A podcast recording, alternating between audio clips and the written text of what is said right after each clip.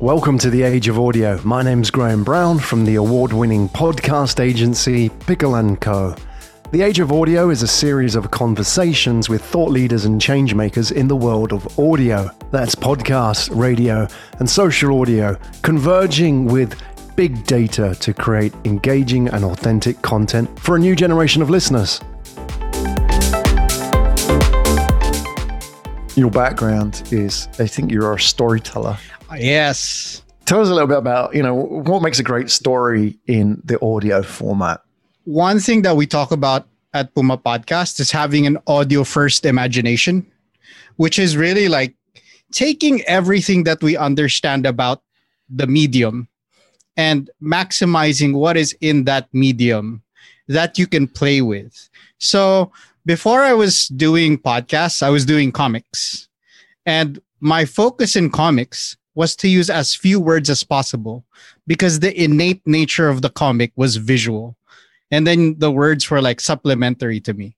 And so when I started doing audio storytelling, I essentially had to deprive myself of of all visual.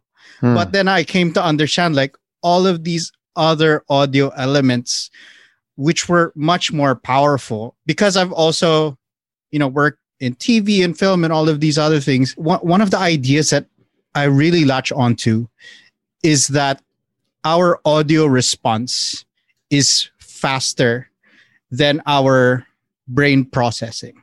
Like if if we hear a crash, our body physically responds before we can even process that thing that we heard. We've already responded to it. There is a viscerality to audio that is like it's it's undeniable like you hear it and you re- your body is reacting to it and that's sort of my, my starting point hmm. with playing in audio is is trying to approximate things that people will respond to even if they don't understand it yet it's almost like trying to make music with a podcast you talked about comics as an example what's the sort of parallels in storytelling between these two forms I think all stories are about conflict. There's no story without a good conflict. And it's the idea of how each form can introduce elements that the, the other doesn't. So, I mean, in a comic, you can use shadow, you can use certain elements to highlight the feel. Like you don't even have to say that this dude is a bad dude. You just have to draw him a certain way. And it's the same thing. It's the it's the acting, it's mm. the hmm. framing, it's it's the music that we can put underneath something, right? We've seen all of these like analyses or you you get an image and then if you put a different soundtrack on it, then it has a totally different feeling. Right. And it's the ability to manipulate all of those feelings how do you create conflict when, for example, you're telling like a journalistic podcast type story, or for example, it's a brand and they are probably less likely to do something that might be in any way controversial. what, what is that conflict there? What are the opportunities? I think for brands, like specifically, there's always a conflict. Like for a brand, the conflict might be how is my product addressing a need? Mm. And that need is the conflict, the lack of it or the need to serve that. For example, like we work with a banking and digital services. And the conflict is not everybody has access to digital services. And so building the the frame around that. So I think where the journalism and the journalistic approach comes in is trying to find those other angles right? It doesn't seem apparent that there's a conflict but hmm. we we find out what the point is where the story can emerge. Yeah i was listening to ira glass from this american life talking about his structure and it was three scenes just like shakespeare. Yeah. You've got action conflict resolution yeah. You know, action is in in the movie sense, it's the dead body lying on the ground at the beginning of the movie and the gun and then, you know, the footsteps running away. And then the conflict is that sort of dynamic tension that's set up in the plot, which is really in storytelling terms, it's called like the through story, the arrow of the narrative that takes yes. you on this journey. And then the the resolution is the coming home effectively or the you know, the, the yes. removal of the conflict as well. Okay, is it possible to incorporate these techniques and these devices in, in something as simple as an interview? So I'm a guy who relies on old structures. Like I'll be like, I'm gonna take this idea from this thing, and I'm gonna take this idea from this thing, and I'm gonna see how I can use it to shape a new narrative. And so, even in an interview, there is still that. Like you bring somebody in, you talk to them. When you ask them why they're there, right there's that conflict, right? You're Mm. talking to them because they have something, right? They're trying to get a point across. It's like script writing 101. Whenever you have two characters sitting, both of those characters need to have different wants. And you draw out what that character wants, what their intentions are, and you build conflict by either opposing what that character wants or giving them something so that then they'll give you what you want in return. And and that's the interplay of the interview. I mean it's i hope it doesn't sound too mercenary to say it but like interviews are like negotiations right? Mhm. they're negotiations for information. I realize there's a weird meta level to to this with me giving all of this information within an interview. Exactly. I, I'm curious because it, it seems, Carl, that, you know, in podcasting today, the vast majority of podcasts are of this format. Man speaks to man about man's, let's face it, boring backstory. And the, the backstory isn't boring, it's just told in a very boring, dry way. And that is sort of step one in all podcasting today.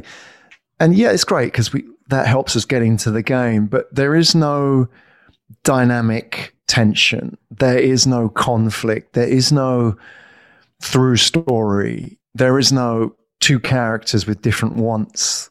And there is no script. And it's just, okay, Carl, tell me about yourself. And people don't know how to answer that question because, especially if they're corporate as well, they really don't know how to answer that question in an engaging way. The host's role in this has to be somehow to make people care and ask questions that, mm, you know, don't ask the obvious. But, you know, let's say we start that kind of conversation. It would be, Carl, take me back to that point where, you know, you were just about to launch your first movie, sure right? You know, that's like a scene setter, isn't it? I think that when we're talking about narratives and teaching people how to place things within a narrative, again, it's it's like trying to set up boxes that we fill in. Hmm. And and the beauty of of storytelling and structure is that they're defined boxes like the three act structure. There's a three three part story arc and everyone uses the same structure and the beauty of it is trying to tell that story and then make it so that people don't see the Mhm. structure and they only enjoy the details of, of the story that that you're telling. And i i feel like at least again with me advancing my my desires here one approach that we have at puma podcast is we spend so much time in pre-production and development. And that's like a term that a lot of podcasters that i've talked to when i share the idea with them they're like oh shoot you guys spent so much time in prep. Because when i worked on other media tv movies you, before you got to the shoot Hmm. you spent months writing your story and refining it and fighting over the storyboards and figuring it out so that once that shooting actually commenced you were just executing on that concept. And so a lot of podcasters think i'm just going to sit we're going to hang it's going to be super cool and these people have great ideas and often it is. But what if it's not? And what if you can't control it? And that speaks to my being a bit of a control freak with narrative and wanting to be able to prep, do the recording, and have control in post so that I'm able to craft a really effective narrative for the listener. What what is pre-production? What exactly would that be in the world of podcasting? To give us a flavor of what most people aren't doing. For us, it's sitting with, say, a client or a partner, and I have a show Bible, which is you know a standard tool in like TV, film, and and walking them through every piece of that process, like who is this for, um, how long are these episodes, my favorite question is what is this show not about? Who are we not talking to? Right? What are we going to leave on the table in terms of audience so that it can help us to really speak to those that we really want to talk to? So, all of that prep, it's a time investment that is, I feel like it's really good use of time for people who want to tell stories. Because if we jump into the recording, I mean, like for this, you gave me a fair amount of prep, right? It's, it has to look like we're not prepped, but hmm it has to feel like genuine and honest. And so it's weird that prepping can get you there. Right? It's the same for actors, right? They they only act naturally once they've had the time to prep and imbibe the role. Yeah. I'm trying to think of the sync with acting, right? That you, you're right. That the fact you've practiced your lines so many times and the fact that you've become really good at you know, memorizing lines and interacting with people means that you can be natural. That the fact is, is kind of like, let me just back up a little bit here. I remember a good friend of mine who was an actor. He also was an animator. He was mm-hmm. both sides of the camera, but he started off in animation and digital animation and drawing, like even cool. comics, right? And he was saying, I remember he said to me something which was always stuck in my mind when I'm thinking about podcast or any sort of public speaking. Is he said, imagine a comic character walking across a room and they were, for example, walking across a room of sticky treacle, right? And you can imagine like the the physical sort of like the shapes yeah. they would be sort of like walking across this sticky glue, right? Yeah. And how they had to really sort of emphasize it. Sticky treacle, he kept saying. And he said acting's a bit like that, is that to create that feeling, you have to almost over exaggerate because a lot is lost through the lens, right? Where I'm not sitting in front of you. Now I think about this in the context of audio. Is how do you create that sticky treacle effect where you're trying to over exaggerate just to bring it back to a natural baseline that it feels believable? Because most people, when they do a podcast, it's like, hello, Carl. You know, it's very monotonous.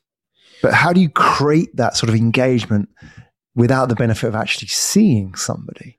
Well, one, I I would just go back to how you were speaking about the sticky trickle, and you you you intentionally slowed down your words, and you really enunciated. You had them feel it, like it's right there, and and that that's where it lies. That's the beauty of audio right now. Is if I slow down my voice, it emphasizes, and the listener is forced to slow down with me, and and because we're in audio they have to imagine what I look like. Hmm. They have to imagine I'm smiling or I'm stuck or whatever. And they're they're they're and so it's it's super cool as a communication medium because the listener is always involved in audio because they're drawing out what you look like and what I look like. I can see your background, but they can't. They have hmm. to imagine. They're filling all of it in. And so you know the the way that we use our voices and the way that we draw out and like part of the beauty of it when you do scripted content is that you can take the time to write out these descriptions and if you're working with a good enough production house then they're bedding really good music that hmm. sets that feeling and sets the ambience and even brings in sound effects to get you to think that you're where they are Hmm. And those are all those like pieces of audio that actually create a mental picture. It is like acting, right? It is a performance. And that's the thing is like people think they turn on the mic and they're already performing. But imagine the difference of that versus if you embrace the per- performativity of everything and you actually built out your eye persona character and they were a, a thing that exists in your podcast as the podcast host. Like there's there's all of these layers of, mm. of like meta metacognition of like i'm talking to you now as the ceo of puma podcast. This isn't the normal me. This is a performative me that i turn on that seems way cooler than the me that just hangs out right? And each of those kind of identities is, is a specific performance and maybe if brands started thinking that way, right, then it has to be a performance. Like the podcast is a potential performance of their brand and their brand values and what they represent. I like that. That was nice. That last bit. Yeah. Podcast is a performance of the brand. Yeah. You know, the what, what would the opposite of that be? It would be presentation, isn't it? That's sort of what we're used to in webinars, a presentation. Like a commercial. Yeah, A performance is. You know, I suppose that the the acceptance of a performance is that you have to engage because attention is valuable, right? Yeah. If I'm not engaging you, I'm not a clown, right? I'm not entertaining you like juggling balls. I could do that, but in different ways, like you know, reaching you, speaking emotionally, like trying to tug your heartstrings at the right moments, and all these kind of things. That's a performance, isn't it? And the challenge then, Carl, is corporates where and businesses where you've we have spent 20 years not doing that and therefore being successful at not doing that and hiding all of that. That's tough isn't it? I mean how, how does that sort of how do you get the vp of marketing to perform? Actually, that's that's a really interesting question because it overlaps with the challenge of authenticity and performance. Because if it's a performance, how can it be authentic? Hmm. But at the same time, like knowing who you are and performing who you are can be more real than making a commercial. Like the, I, I feel like the the opposite of a of, of a branded podcast is a commercial because it's short. They have like 30 seconds. They have to throw the sales pitch at you. It's all it, you know, it, it's all that. But if you make a branded podcast, whether it's an interview format or it's a, a narrative, it's an opportunity to use storytelling to show not necessarily this, it doesn't have to be the story of your company, but it can hmm. be the story of your values, or it can be telling other stories that represent the values of your brand. And so in our performances, we can exhibit our values. And I think that's something that people want to understand from brands right now, right? People are so demanding of brands in terms of what they represent. And I think that's a good thing, right? They want to consume things that align with their personal values. And so brands can't just put up a commercial to buy a thing. Brands need to show a performance of their values. So by supporting certain causes, which they already do, that's one thing. But then by releasing content that exhibits where they are in the market, how they view their relationships with their audience, how they view their relationship with their partners, that's also a crucial part of their brand communication, or it, it will be. I just googled performance. Like, I, I'm one of these geeks that like to know the etymology of words, Uh-huh. And uh, I'm just looking at what it actually means. It means to obviously the more modern meaning of performance is to act and sing on stage, for example. But um, the more older meaning of um, performance is to come true. So that's really interesting, isn't it? It's to, Wow. to to bring about, to produce, to to make something come true. And in a way, you talk about that sort of performance of a brand. That that you you sort of talked about the authenticity part as well. Is that um, you know that in some way people think that authenticity and performance are somehow opposites, and yet here we are looking at them as one of the same. I was listening. There was a musician I was listening, just happened random on YouTube, and he was talking about. Um, he, he's quite a, f- there's a musician called Morrissey who used to be a singer. Yeah, of course. you know Yeah. the Smiths, right? And Of you know he, his performances are quite legendary. And uh, he was saying, like in an interview, because he's very awkward in an interview, he was saying that I don't perform. That's me on stage. Wow. It was really interesting because, like, that is it, right? It's almost like okay, it, it almost comes like background, like real performance is completely authentic. You know what it's like when you get on stage, you're very conscious Yeah. of how you're dancing. But if you just kind of like dance like how you want, like people Yeah. think, oh, that's really cool. This guy really doesn't give a shit. He's That's like, the real. You become real. I, so Totally. I want to drop a music reference too because I, I, was Yeah. watching I was watching Bruce Springsteen's like uh, Apple movie Uh-huh. and he was saying the beauty of of song creation was that and and song creation with with a band is that you you take something that doesn't exist in the world and it's only an idea in his head and then he talks to his band and suddenly it's a piece of art that exists by their performance of it it is it is made manifest he uses the word made manifest that's so cool Love it. and so if we connect it to brands, right? Brand values are just words, Hmm. right? Ba- brands are about integrity or the you know like freedom or whatever. That doesn't mean anything until brands act and perform those values, right? And and and again, like the podcast is and and their storytelling, the way that they frame their narrative, I really feel like there's value in the fact that Hmm. unlike other media like say a commercial where you got 30 seconds or a minute to frame that narrative i mean how many people are going to do an apple ridley scott commercial like how many of those even exist that make manifest a brand's values but if if you frame it within the context of larger conversations which are made available by podcasting it's it's, a win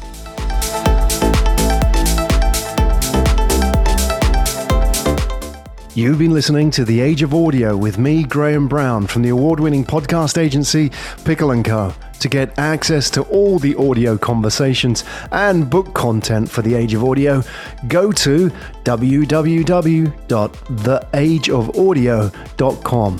One more time, theageofaudio.com.